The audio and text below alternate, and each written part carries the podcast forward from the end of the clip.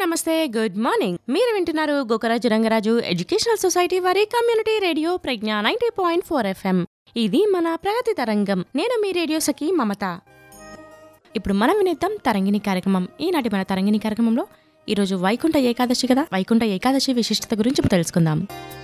మార్గశిర మాసం శుక్లపక్షంలో వచ్చే ఏకాదశిని సర్వ ఏకాదశి వైకుంఠ ఏకాదశి ముక్కోటి ఏకాదశి అని అంటారు. పుణ్యతిథి కావడం వల్ల దీన్ని మోక్షద ఏకాదశిగా పిలుస్తారు. ఇది సూర్యుడు ఉత్తరాయణంలోకి ప్రవేశించడానికి ముందు వచ్చే ఏకాదశి.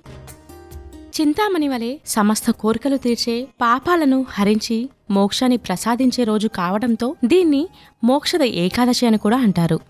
మహావిష్ణువు గరుడ వాహనుడై మూడు కోట్ల మంది అంటే ముక్కోటి దేవతలతో కలిసి భూలోకానికి దిగివచ్చి భక్తులకు దర్శనమిస్తాడు కనుక దీనికి ముక్కోటి ఏకాదశి అని పేరు వచ్చినట్టు అష్టాదశ పురాణాలు పేర్కొంటున్నాయి. వైకుంఠ ఏకాదశి రోజున ప్రతి ఒక్కరూ బ్రాహ్మి ముహూర్తంలో లేచి స్నానాదులు పూర్తి చేసుకోవాలి. భక్తి శ్రద్ధలతో వైష్ణవ ఆలయాలు దర్శించాలి. ముఖ్యంగా మహావిష్ణువును ఉత్తర ద్వారం ద్వారా దర్శించుకుంటే ఆయన అనుగ్రహంతో పాటు శుభాలు కలుగుతాయి. ఈ రోజు విష్ణు సహస్రనామ పారాయణం చేయడం వల్ల సమస్త పాపాలు తొలగి భగవంతుడి అనుగ్రహం కలుగుతుంది. ఈ రోజు ఉపవాసం ఉండి ఎవరైతే మహావిష్ణువును ఆరాధిస్తారో ఉత్తర ద్వార దర్శనం చేసుకుని విష్ణు సహస్రనామ పారాయణం చేస్తారో వారికి దైవ అనుగ్రహం కలిగి మోక్షానికి మార్గం ఏర్పడుతుంది. మార్గశిర శుక్లపక్ష ఏకాదశి రోజున ఉపవాసం ఆచరించి దామోదర సహిత తులసీమాతను కల్పోక్త ప్రకారంగా పూజించాలి.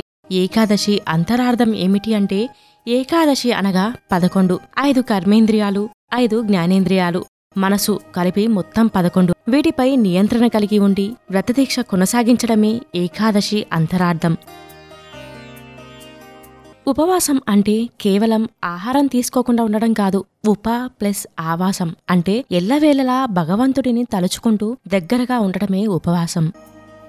ఏకాదశి వ్రతం నిష్టగా ఆచరించే వారికి జ్ఞానం కలుగుతుంది. ప్రతి నెలలో ఏకాదశి రెండుసార్లు వస్తుంది. ఏడాదికి ఇరవై నాలుగు లేదా ఇరవై ఆరు సార్లు చొప్పున వస్తాయి. ఏటా వచ్చే వీటిలో ముక్కోటి ఏకాదశి జ్ఞానప్రధానమైంది. అత్యంత పవిత్రమైనది కూడా.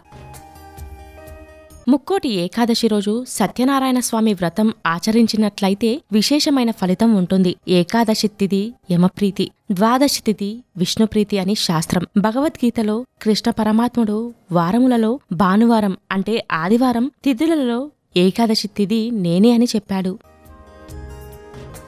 దశమి నాడు ఏకభుక్తము ఏకాదశి నాడు ఉపవాస జాగరణాలు ద్వాదశి నాడు అన్న సమారాధనము మరియు ఏకభుక్తము. ఈ నియమంతో ఏకాదశి వ్రతం చేస్తారని ఇలా ఏకాదశి వ్రతం ఆచరించిన వాళ్ళకు విష్ణు అనుగ్రహం కలిగి జ్ఞానం పొంది మోక్షం వైపు మార్గం ఏర్పడుతుందని పురాణాలు పేర్కొంటున్నాయి. ఏకాదశి రోజు భోజనం ఎందుకు చేయకూడదు అంటే సత్యయుగంలో మురా అనే రాక్షసుడు ఉండేవాడు. బ్రహ్మదేవుడి ద్వారా వరం పొంది అనేక శక్తులు పొందుతాడు. ప్రజలు విష్ణు భక్తులు దేవతలను హింసించడం మొదలుపెట్టగా అతడి బాధలు తట్టుకోలేక దేవతలు ఋషులు కలిసి శ్రీ మహావిష్ణువును ప్రార్థించగా మహావిష్ణువు మురతో యుద్ధం చేస్తాడు. ఈ యుద్ధం వెయ్యి సంవత్సరాలు జరిగింది. ఈ యుద్ధంలో మహావిష్ణువు అలసిపోవడం జరిగింది.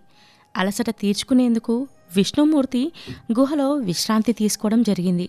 విష్ణుమూర్తి విశ్రమించిన సమయంలో ఆయన్ను సంహరిద్దామని మురా రాక్షసుడు ప్రయత్నించగా విష్ణుమూర్తి శరీరం నుంచి మహా తేజస్సుతో కూడి ఉన్న యోగమాయ అనే కన్య ఉద్భవించి ఆ రాక్షసుడిని సంహరించింది.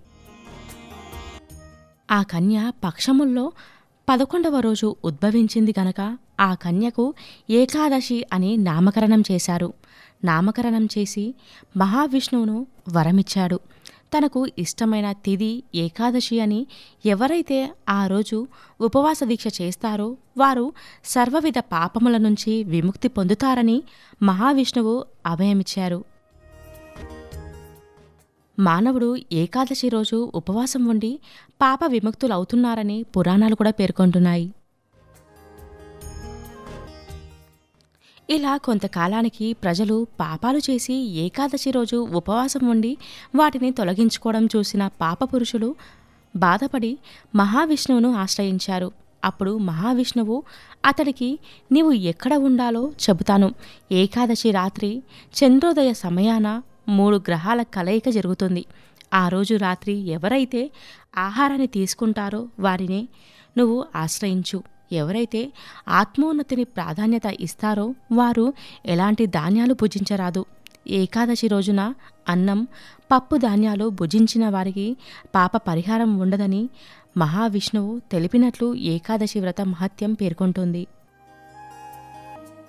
ఏకాదశి రోజున అన్నం పప్పు ధాన్యాలు తీసుకోకుండా పాలు పండ్లు చంద్రోదయానికి పూర్వమే తీసుకుని హరినామ స్మరణతో గడిపిన వారికి మహావిష్ణువు అనుగ్రహం కలిగి ఏకాదశి పుణ్యఫలం లభిస్తుందని పురాణాలు తెలియజేస్తున్నాయి.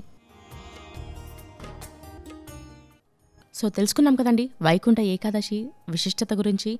ఇంతటితో ఈ కార్యక్రమాన్ని ముగించి మనం వినిద్దాం జానపద గీతాలు. వింటూనే ఉండండి Pragna ninety point four FM.